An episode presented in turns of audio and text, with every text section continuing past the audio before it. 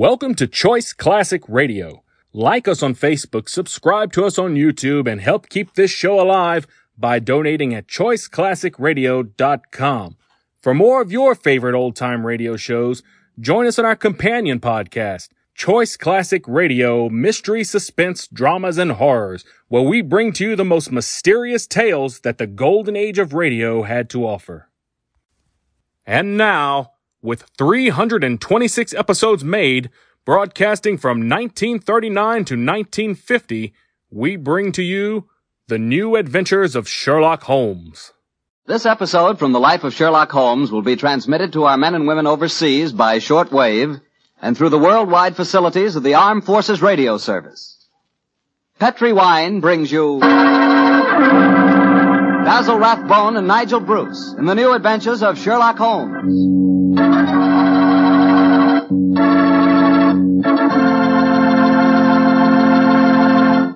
The Petri family, the family that took time to bring you good wine, invite you to listen to Dr. Watson tell us another exciting adventure he shared with his old friend, that master detective, Sherlock Holmes.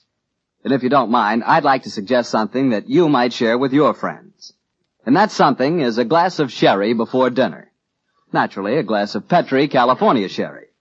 I say Petri sherry because it's the perfect before dinner wine. You couldn't think of a better way to begin a meal. That Petri sherry has a beautiful, inviting color, like, like dark amber. And for flavor, well, you've heard sherry described many times as having a rich, nut-like flavor. But if you want to learn for the first time what those words, rich and nut-like, really mean, you just taste Petri sherry. It's wonderful. Serve Petri sherry by itself, or serve it with hors d'oeuvres, or, or those little cocktail sandwiches. And incidentally, if you prefer your sherry dry, you know, not sweet, just ask your wine merchant for Petri Pale Dry Sherry. Well, the important thing to remember is if you want sherry, you want Petri sherry, because that means good sherry.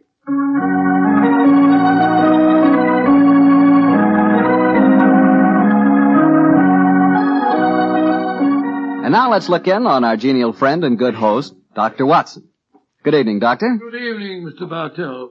Punctual to the minute, as usual. Never keep a doctor waiting, I always say. Particularly Dr. Watson. Draw up a chair, my boy. Thank you. That's it, that's it, that's it. All ready to tell us the Sherlock Holmes adventure of the speckled band, Doctor? Yes, I'm all ready, Mr. Bartell. Say, Doctor, just what does the speckled band mean? You wait until I've told you the story, young fellow, my lad. You'll find out for yourself. Sorry. The floor is all yours, Doctor. The adventure of the speckled band began on a rainy April morning in 1883. An urgent call from one of my patients had kept me up most of the night before, and in consequence I came down to my breakfast rather later than usual to find that Holmes had already left our house some hours earlier.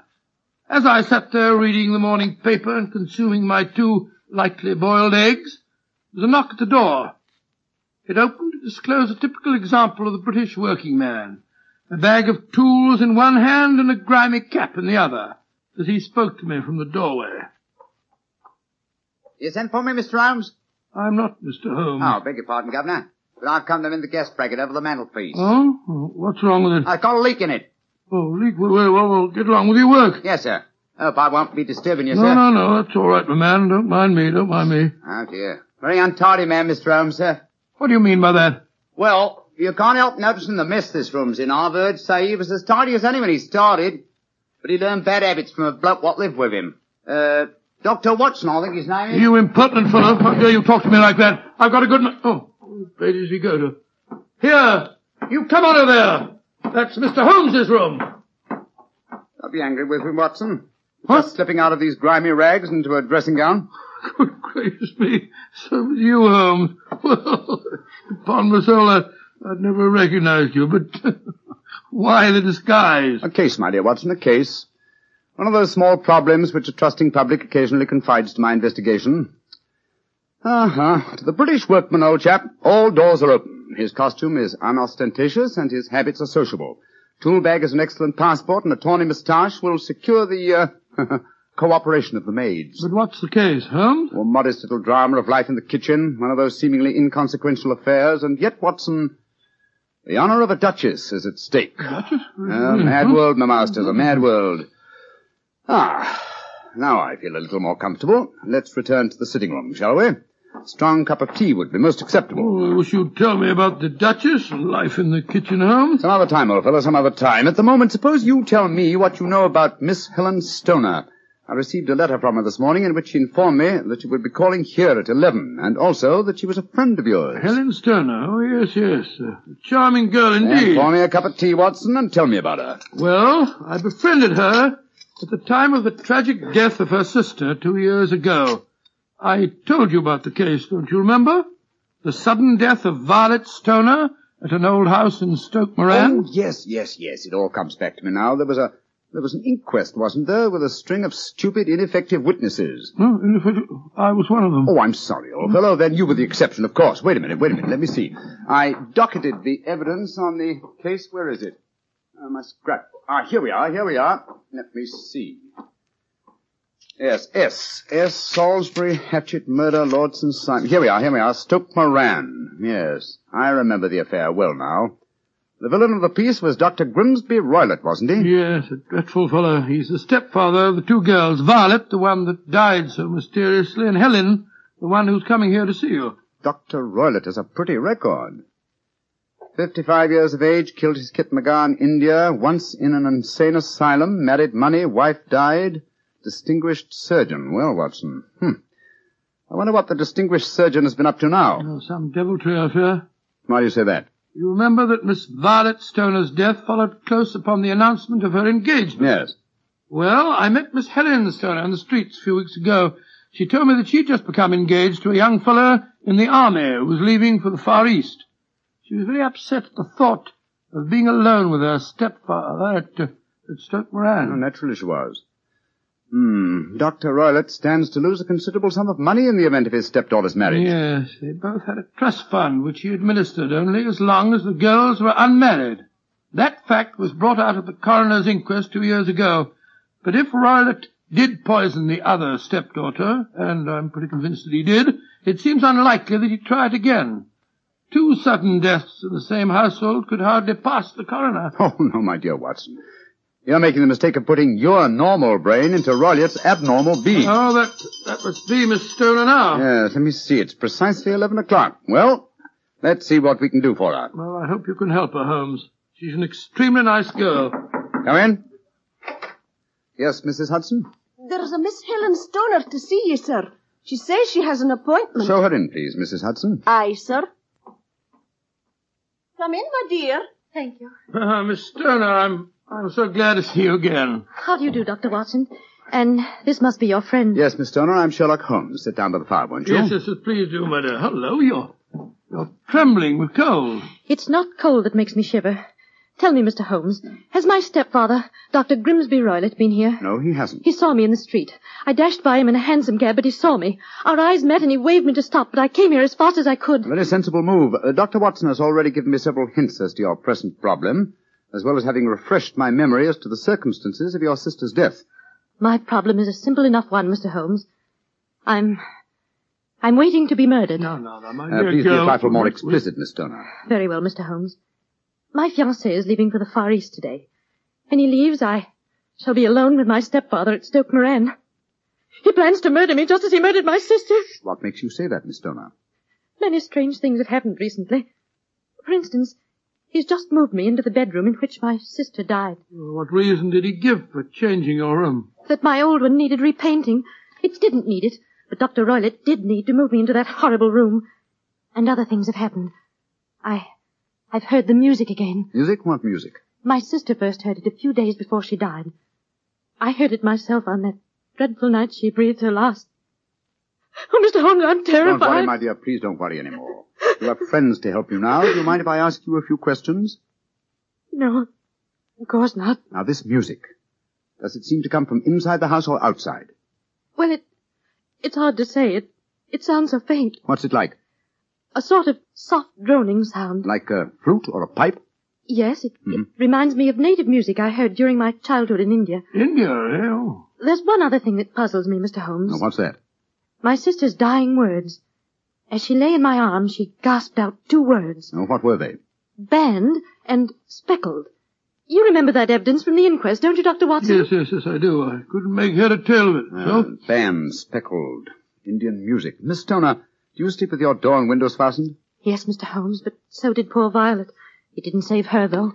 What did you gather from your sister's dying allusion to the band, the speckled band?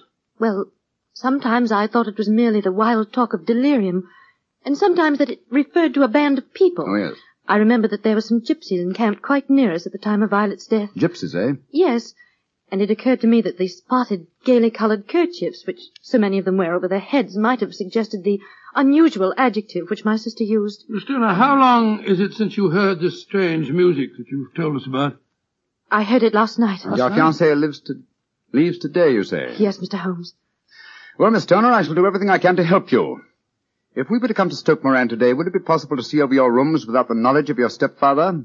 I, I think so. He told me this morning that he intended to take a late train home tonight. Ah, that's splendid. Watson, out with the timetable, old fellow, and look up the trains to Stoke Moran. Right you are, Holmes. That's my stepfather. I know it is. Oh, yes. Yes, there he is on the doorstep. Oh, Mr. Holmes, he's followed me. Oh, what shall I do if he finds me here? Don't worry, Miss Stoner. Please don't worry. There's a private exit through that room there. Watson, show her the way, will you? Come along with me, my dear young lady. And, and you will come down today, Mr. Holmes? Certainly, my dear Miss Stoner. I'll telegraph you the ti- time of our arrival. Goodbye and courage, my dear. Goodbye, Mr. Holmes, and thank you. Come along, Miss Stoner, quickly. Come in. Yes, Mrs. Hudson? It's a, a gentleman, sir. I told him you wouldn't see anyone without an appointment, but he Out of the way, woman! didn't push me like that. I'm sorry, Mr. Holmes. That's all right, Mrs. Hudson. You can leave us. What kind of gentleman does he call himself pushing an old lady? So you're Sherlock Holmes. You have the advantage of me, sir. Your name is, uh... My name, sir, is Roylott. Dr. Grimsby Roylott of Stoke Moran. Oh, Moran. yes, yes, of course. A charming place, I hear, and obviously good for the lungs. You won't trifle with me if you know what's good for you. Ah. Uh, oh, Watson, there you are.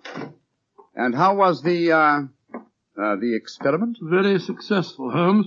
Good day to you, Dr. Roylott. I haven't seen you since I gave evidence at your stepdaughter's inquest. Yes, yes, I remember you, Dr. Watson.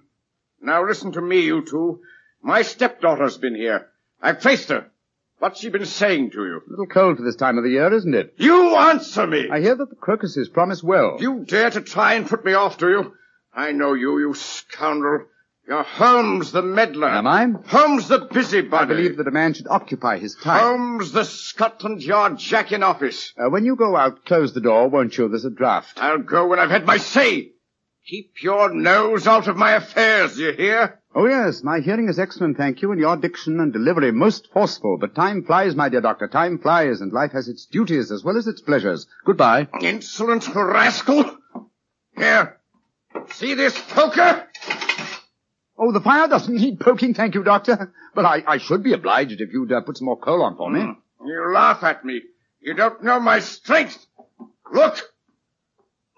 There. Your poker's bent double. And that's what I'll do to both of you.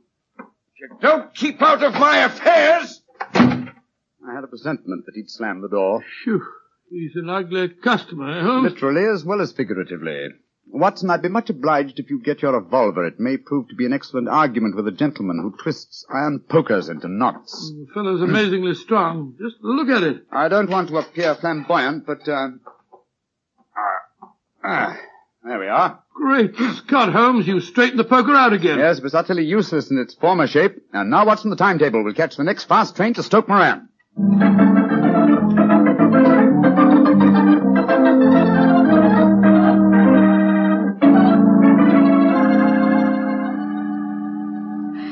Mr. Holmes, Dr. Watson, I'm so relieved that you've come. But don't you think my stepfather might have followed you down here? We have to take that chance, Miss Stoner. A few hours' delay might mean the difference between your life and death. It was imperative that we examine this bedroom of yours before Dr. Roylott returns. Anyway, my dear, you mustn't worry any more. We're here in your house, and we're going to take good care of you, no matter what harm befalls you. Thank you, Dr. Watson. So this is the room in which your sister died, is it? Hmm, it's much as I pictured it. Uh, and Dr. Roylott's room adjoins this one, you say, Miss Stoner? Yes, Doctor, on that side. The room which adjoins it on the other side is my regular bedroom. The one that's being so conveniently painted, eh? Yes. Well, let's examine this room. No trap doors or sliding panels, I suppose. Hmm, It sounds solid enough, Holmes. Yes, I think it is. Hello, what's this? Are you aware that this bed is clamped to the floor, Miss Stoner?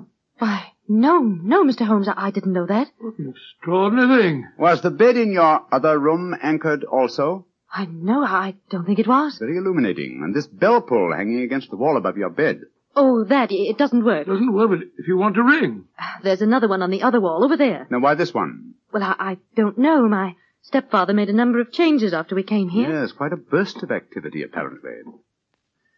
And it took some strange shapes. Why are you standing on the bed, Holmes? I'm curious, my dear fellow. Aha! It may interest you to know that this bell rope is fastened to a brass hook. There's no wire attachment.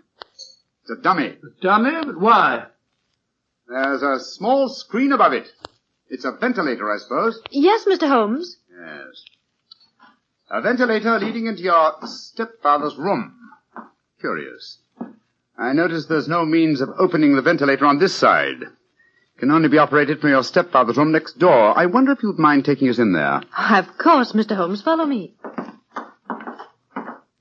What do you make of it, Holmes? There's devil's work afoot, old chap. Here we are, Mr. Holmes. It's much the same as the other room. A bit bigger, perhaps. That large safe against the wall seems to be an unusual piece of bedroom furniture. What is it, Miss Stoner? Uh, my stepfather's business papers. Oh, You've seen inside it, then. Only once, some years ago. I remember that it was full of documents. What's this saucer of milk doing on top of it? Does Dr. Roylott keep a cat? No, but he does have a cheetah and a baboon as pets. He brought them with him from India. Well, Holmes, a cheetah is just a big cat. True, but I doubt if a saucer of milk would go very far in satisfying the appetite of a cheetah. Well, I think I've seen enough. This matter is too serious for hesitation. Your life may depend upon your following of my instructions, Miss Homer. I'll do anything you say, Mr. Holmes. Anything. Hmm. Is that village inn I see through the uh, trees from this window? Yes, the Queen's Arms. Uh, your bedroom windows would be visible from there. Yes, Mr. Holmes. Very well then. Watson and I will go there now and obtain accommodations. When your stepfather returns, you must confine yourself to your room on the pretense of a headache. You follow me? Perfectly. When Dr. Roylott returns for the night, you must open your bedroom window and put your lamp on the sill as a signal to us at the inn. Then withdraw quietly to your usual bedroom, the one that's being painted. I'm sure that you could manage there for one night. Of course. But what will you do? When we get your sig- signal, Dr. Watson and I will come here and spend the night in your dead sister's room. We are going to solve this mystery of the dummy bell rope and the unusual ventilator and the strange music in the night.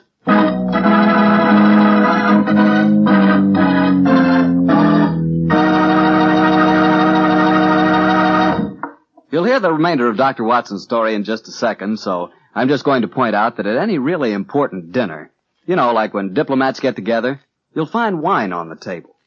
Because for years it's been a known fact that good wine makes good food taste better. Prove that to yourself tomorrow night by having your dinner together with a glass of Petri wine. If you prefer a red wine for any meat or meat dish, try a Petri California Burgundy. That rich, hearty red Petri Burgundy is really out of this world. Now, if you'd rather have a subtle, intriguing white wine, let's say to go with chicken or fish, then try Petri California Sauterne. But Sauterne or Burgundy, to make sure it's good, make sure it's Petri, won't you? Well, Doctor, it's a rattling good story so far. What happened next? You went to the local inn, I guess, and waited for that lantern to appear in the bedroom window at Dr. Roylott's house? That's right, Mr. Bartell. We had an early dinner at the Queen's Arms and then retired to our upstairs bedroom. And sat there side by side, puffing away at our pipes, our eyes straining through the darkness for that telltale lantern to give us the signal that there was dangerous work ahead for us. As we sat there discussing the various aspects of the case, I remember that Holmes was very concerned about my own safety. Watson, I, I really have some scruples about taking you with me tonight. This is an infernally dangerous business. What about that poor girl, alone in the house with that fiend Roylott? I can handle the case by myself, old chap. I'm coming with you, Holmes. You speak of danger. You evidently seen more in those rooms than was visible to No, me. but uh, possibly I've deduced a little more, and I imagine you saw all that I did. No, I saw nothing remarkable except the bell rope, and what purpose that could answer, I confess, is more than I can imagine. You saw the ventilator, too. Yes, but I don't think it's such an unusual thing to have an opening between two rooms.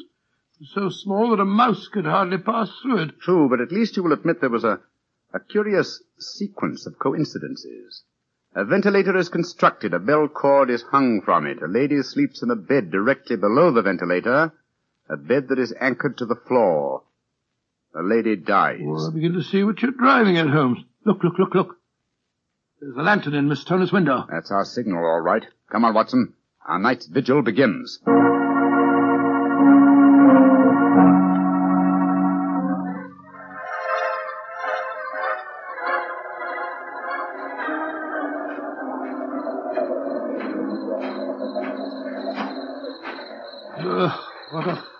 Night. Foul night for foul business, Watson. Come on, through these laurel bushes. It's only another 50 yards to the house.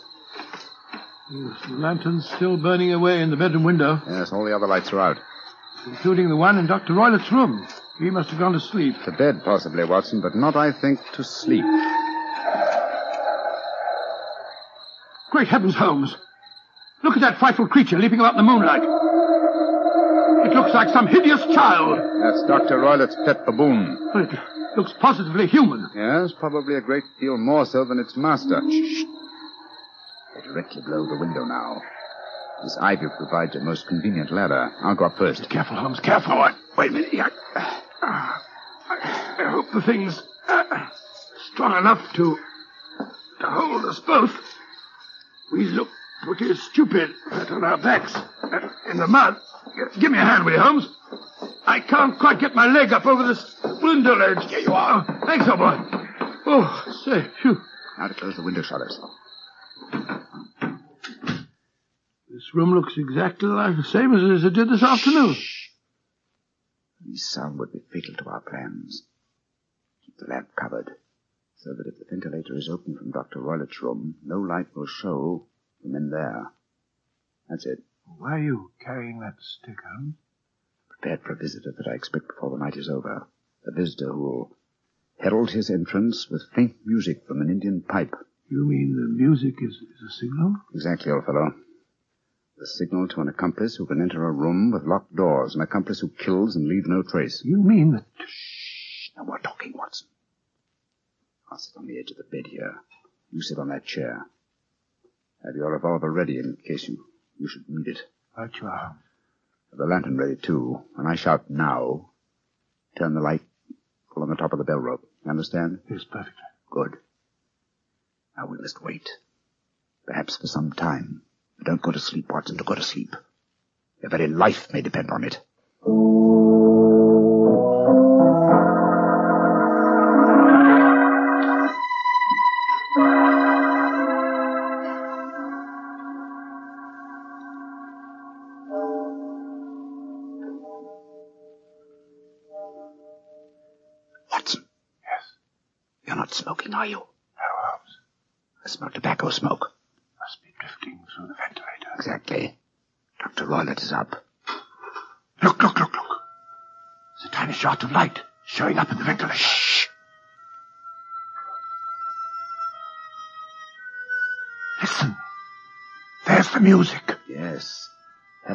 Messenger of death. Have your lantern ready, Watson.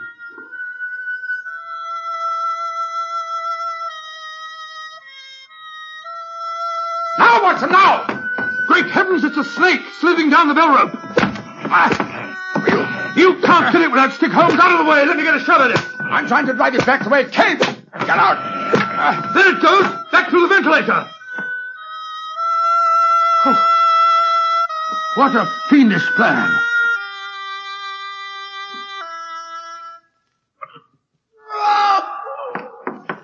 Scott, what's that?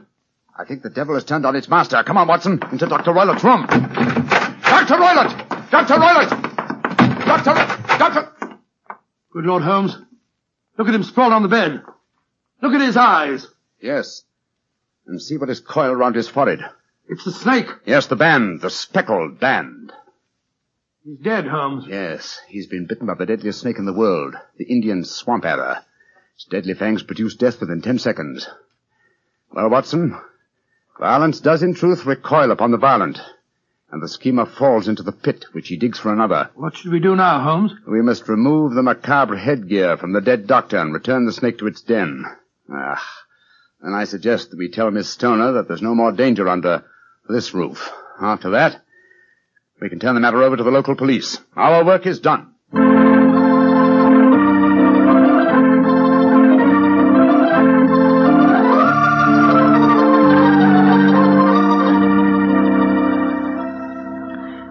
Holmes, Dr. Watson, I, I can't tell you how grateful I am that you brought me back My into dear Baker Miss Street. Stoner, it would have been inhuman to leave you in that house of horror and death.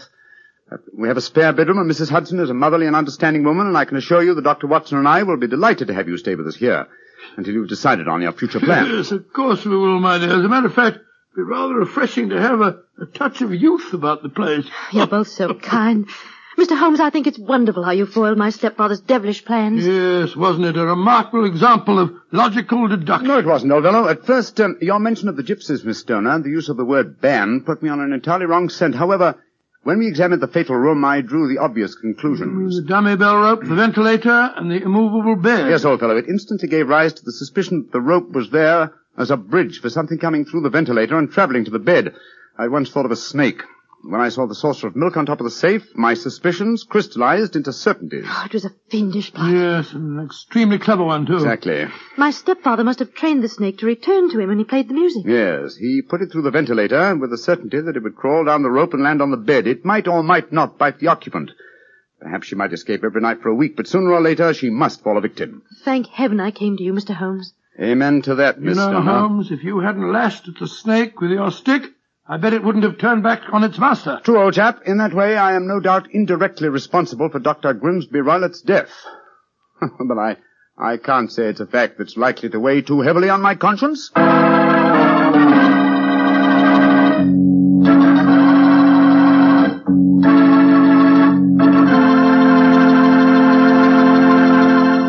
Doctor, that was quite a fascinating story.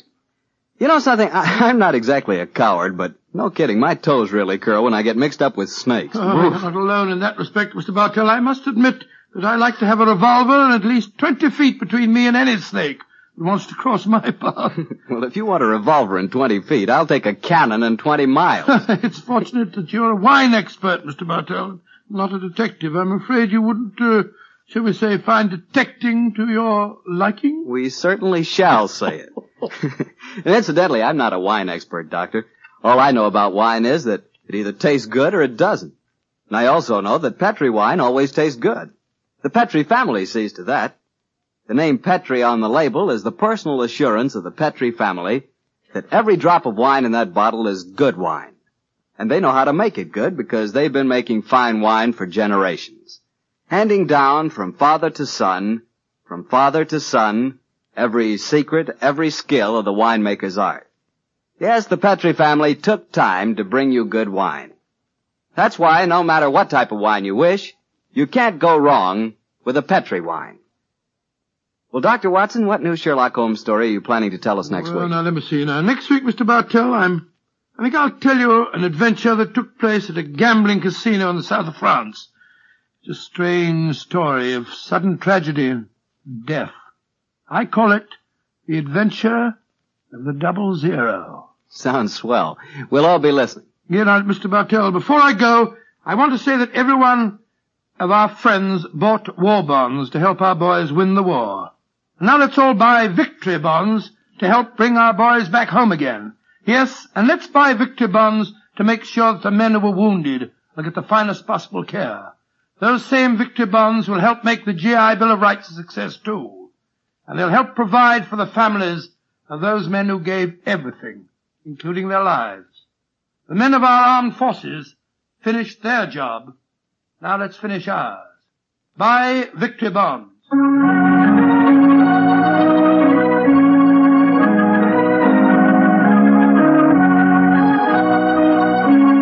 Tonight's Sherlock Holmes adventure is written by Denis Green and Anthony Boucher and is an adaptation of the Sir Arthur Conan Doyle story, The Adventure of the Speckled Band. Music is by Dean Fossler. Mr. Rathbone appears through the courtesy of Metro Goldwyn Mayer and Mr. Bruce through the courtesy of Universal Pictures, where they are now starring in the Sherlock Holmes series. The Petri Wine Company of San Francisco, California invites you to tune in again next week, same time, same station. This is Harry Bartell saying goodnight for the Petri family. Sherlock Holmes comes to you from our Hollywood studios. This is the Mutual Broadcasting System.